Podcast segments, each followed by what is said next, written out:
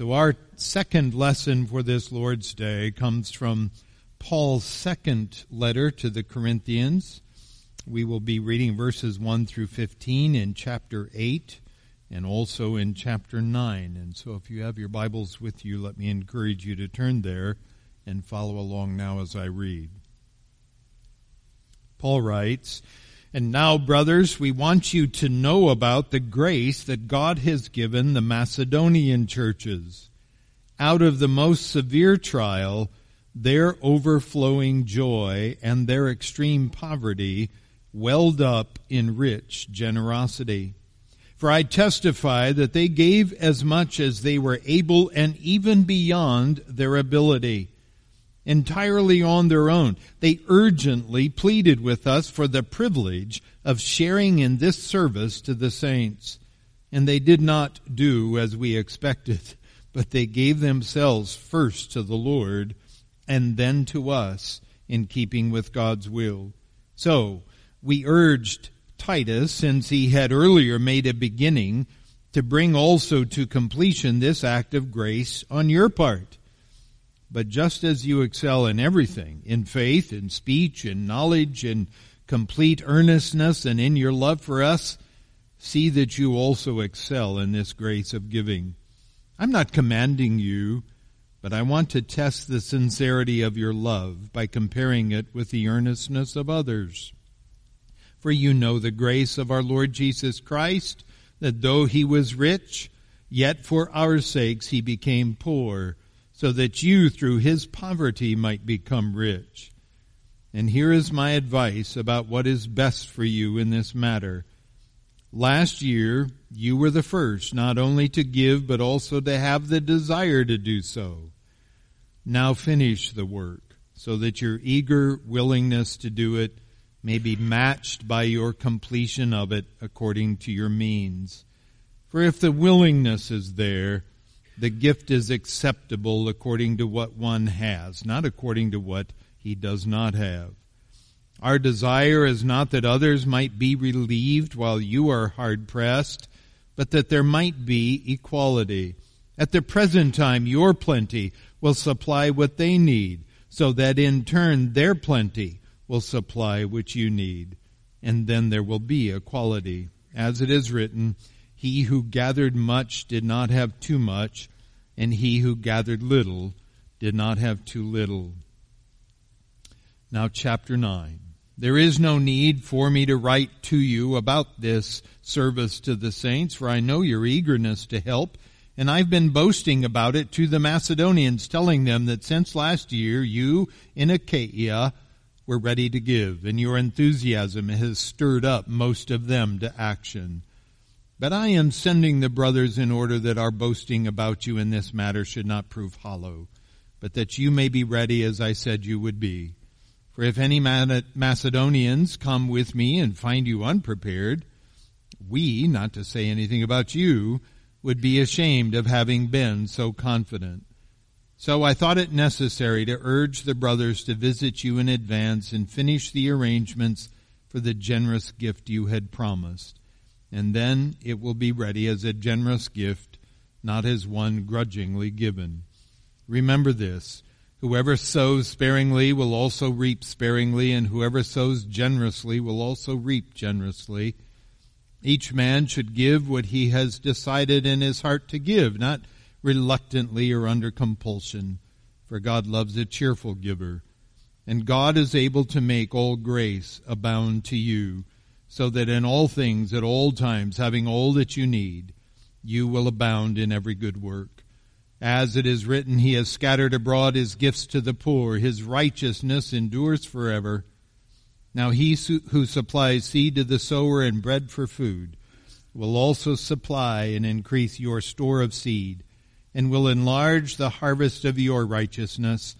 You will be made rich in every way so that you can be generous on every occasion and through us your generosity will result in thanksgiving to God.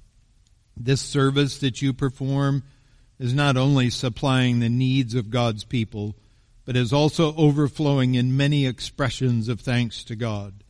Because of the service by which you have proved yourselves men will praise God for the obedience that accompanies your confession of the gospel of Christ and for your generosity in sharing with them and with everyone else. And in their prayers for you, their hearts will go out to you because of the surpassing grace God has given you. Thanks be to God for his indescribable gift. And herein ends the reading of God's word to us this day. May all praise and honor and glory be to him and to him alone. Amen. Last week we examined a passage of scripture from Paul's letter to the Philippians where he thanked them for his most, their most recent gift to him while he was under arrest in Rome. And Paul recognized their support as a sign of their genuine faith in Christ, for he described it as the fruit that, he said, would increase to their credit. And he then assured them that God will supply every need of yours according to his riches and glory in Christ Jesus. Paul's pleasure in their generosity was not only expressed in his letter to them then, but it is also mentioned in a tangential way in this, his second letter to the church in Corinth. In Paul's first letter to the Corinthians, he tells them about a collection that was taking place across Asia Minor and into Greece for relief to the mother church in Jerusalem. He says in 1 Corinthians 16, Now concerning the collection for the saints, as I directed the churches of Galatia, so you also are to do. And that direction was to set aside an offering on the first day of every week so that at some point in the future, when Paul returned to them, they would be ready to send those relief funds back to Jerusalem by way of trusted couriers. Now this relief effort began to spread so that it wasn't just churches in Galatia that were in on this, but then the churches in Macedonia which would have primarily been Philippi, Thessalonica, and Berea, joined in on it. And then churches in Achaia, of which Corinth would have been one. And so as Paul addresses the Corinthians in this second letter, he reports to them in chapter 8 about the remarkable generosity of their northern neighbors, brothers and sisters in Christ who have been moved by the grace of God to such an extent that they not only gave according to their means, but they gave beyond their means, begging for the opportunity to give to this ministry to the saints in Jerusalem. Now I want us to grasp this picture because the one who was a part of the initial persecution of the saints in Jerusalem is seen here now, years later, bringing financial relief to those whom he once persecuted. Saul, who stood by at the stoning of Stephen, giving his quiet assent through his silence, then began a rampage of his own, hauling Christians before the Sanhedrin in Jerusalem, and then he developed a plan of attack that included outlying areas where Christians had fled for fear of their lives this same Saul is then confronted by the risen and glorified Christ. And this expression of God's grace to him so radically changed him that he became one of the greatest ambassadors of the faith to the Gentile world. And it is these Gentile converts who are now responding to the needs of the Jewish converts by offering their gifts to the former persecutor of these Jewish Christians whose life was so changed by Christ that even his name was transformed from Saul to Paul. This is a wonderful portrait of the power of God's redemption. It embodies what Paul wrote to the Galatians when he said, There is no longer Jew or Greek. There is no longer slave or free. There is no longer male and female. For all of you are one in Christ Jesus. Now it is only through the providence of Almighty God that we would find such a redemptive moment as this. As we read this letter, we discover that the relief effort for the Jerusalem believers it struck a chord across Asia Minor and then into Macedonia and into Achaia. But it was the saints in Macedonia whose generosity particularly stood out because of their extreme poverty. Like the woman who put in her last two mites while Jesus and the disciples were in the temple court, how that caught Jesus' attention and praise so the Macedonians have outdone themselves and set an example for all to follow.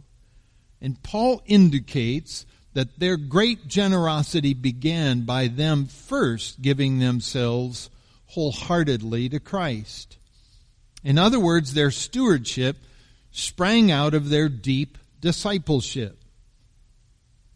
It is difficult to give with the right attitude if we have not first given ourselves wholeheartedly to God. If there is some portion of our will or some portion of our life that we seek to withhold from Him, it is likely that it has something to do with our material things. But in the case of the Macedonians, their faith in Jesus produced fruit that could be seen in their generosity. One of the things that demographers have noticed over many years of surveying is that proportionally, the people who are the most generous are those who live near or below the poverty line, believe it or not. By contrast, people who are extremely wealthy are notoriously stingy. I don't know if you saw the brief article that was in the news this past week about Jeff Bezos, the founder of Amazon who attended a fundraising gala in Los Angeles for a 501c3 organization that distributes baby items to needy families across the country. And this gala was attended by some of the most famous people in the world. And as the fundraising went on, people were very much aware that one of the two richest men in the world was in attendance and they were awaiting the moment when Jeff Bezos would register a donation. And when it was announced that he was donating $500,000, do you know that there were audible groans from those in attendance? Now, while that sum is no small number, to them it was paltry considering that Mr. Bezos earns over $140,000 per minute. And so in the time that it took him to eat his dinner, his own net worth grew by a number much larger than his gift.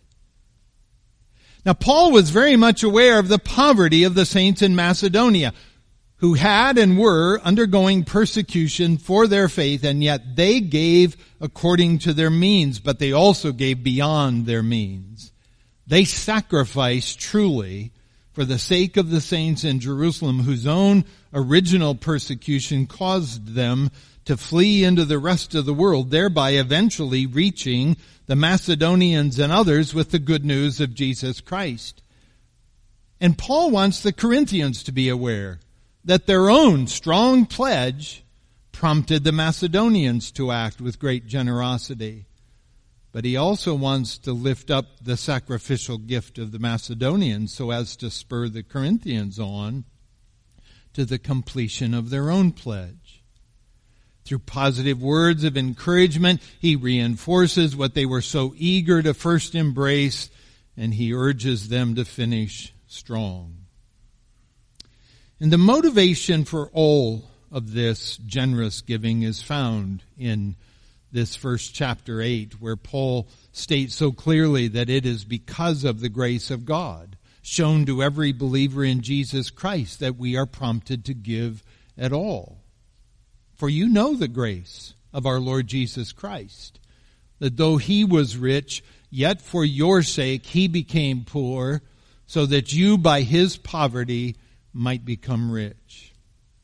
Now, Paul is not thinking only in financial terms here when he speaks of being rich and poor, and yet it certainly is a part of the equation. What he is saying is that the eternal Son of God willingly took on our flesh, leaving behind his heavenly realm. And he walked obediently to Calvary where he laid down his very life on our behalf. That impoverishing sacrifice was for our sake.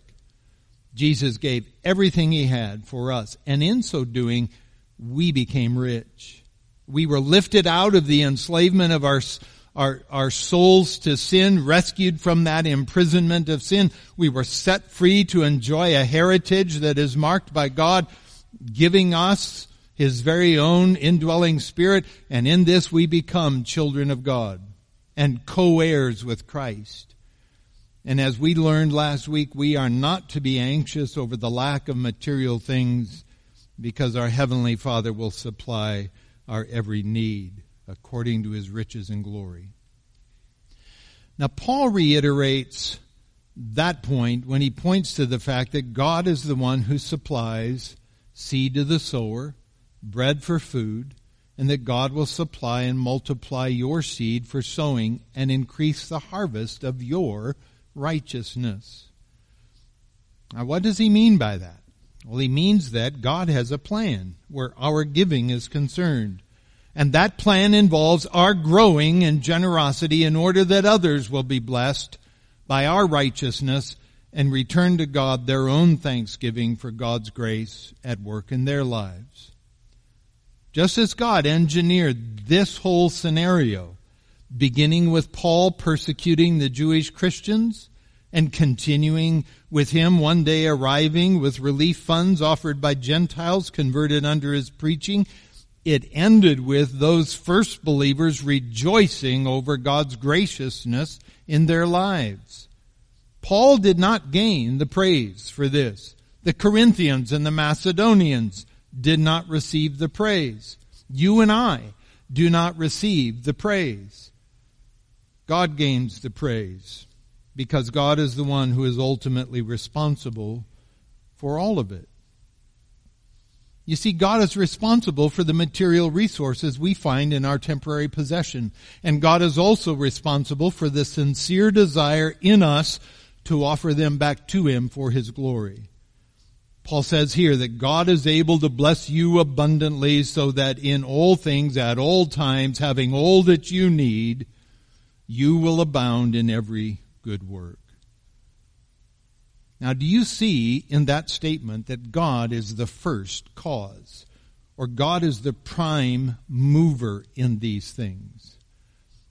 We so often want to take credit for what we give. We expect maybe a letter of recognition if our gift is especially large in our opinion or by comparison to the gifts made by others to the same project if some public recognition can be made, a plaque on the wall or a building named after us, we're all the more pleased by that development.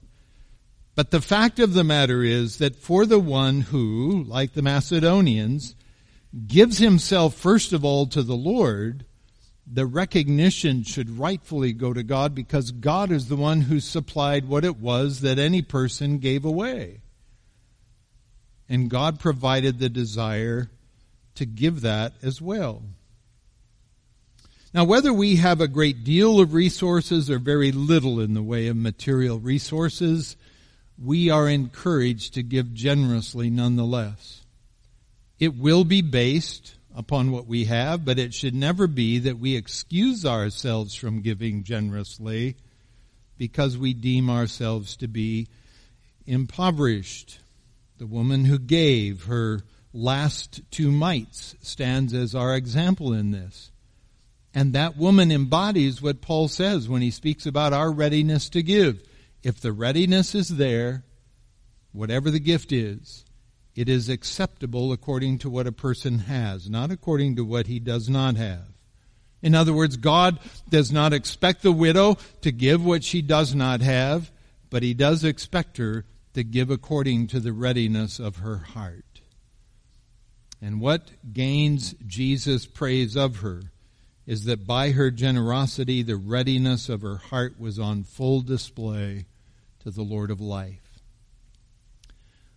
Our stewardship is essentially a heart matter. God's not after the money. He owns it all. There's not one thing that exists that he does not claim rightfully as his own because he made it. What he seeks from us is our willful surrender to him. What he seeks from us is encapsulated in the first commandment that Jesus declares. You shall love the Lord your God with all your heart, with all your soul, with all your mind, with all your strength. And so our stewardship stems from our love affair or lack thereof with the Lord God. If we struggle with giving generously, if we struggle with giving cheerfully, our attention should be drawn towards the condition of our heart, for that is where the problem lies. And this is what is behind Paul's use of what is believed to be an agricultural proverb. He who sows sparingly reaps sparingly, and he who sows bountifully reaps bountifully it takes faith on the part of the sower to cast his seed across the field, knowing that in a sense he has lost it. The weather conditions may fail to materialize at the most opportune time. He has no control over that. Insects may consume what starts to grow. He has no control over that. Birds may snatch up the seed before it has a chance to germinate and gain purchase in the soil. He has no control over that. The sower must trust that God will provide all that is necessary to make those seeds produce a crop. And in the same way, when we generously give to the causes of Christ, when we lose, in a sense, our resources in obedience to what Christ calls us to do, we have, to one degree or another, impoverished ourselves while we are placing our trust in the Lord who promises to provide for our needs. And if we are unwilling to lose those resources for the sake of Christ, it speaks to a fear that exists in us or a lack of faith in God's promises to provide. Well, anticipating such reluctance, Paul states, He who supplies seed to the sower and bread for food will supply and multiply your seed for sowing and increase the harvest of your righteousness. God's will for his children is not only that they grow in grace, but they, they also grow in generosity, because as they do, it multiplies exponentially into ever greater thanksgiving offered to God for his faithfulness. In other words, as God provides seed for sowing, and we are obedient in the sowing, we become partners with the Lord in blessing others by meeting their needs, and that ministry produces thanksgiving to God. And when our obedience in this way takes root, then our confession of faith in Christ becomes more than just words.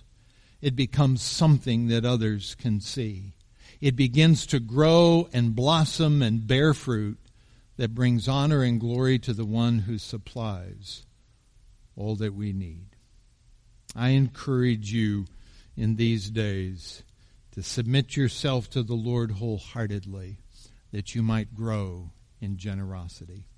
Let me invite you to bow your heads with me and pray for a moment this morning.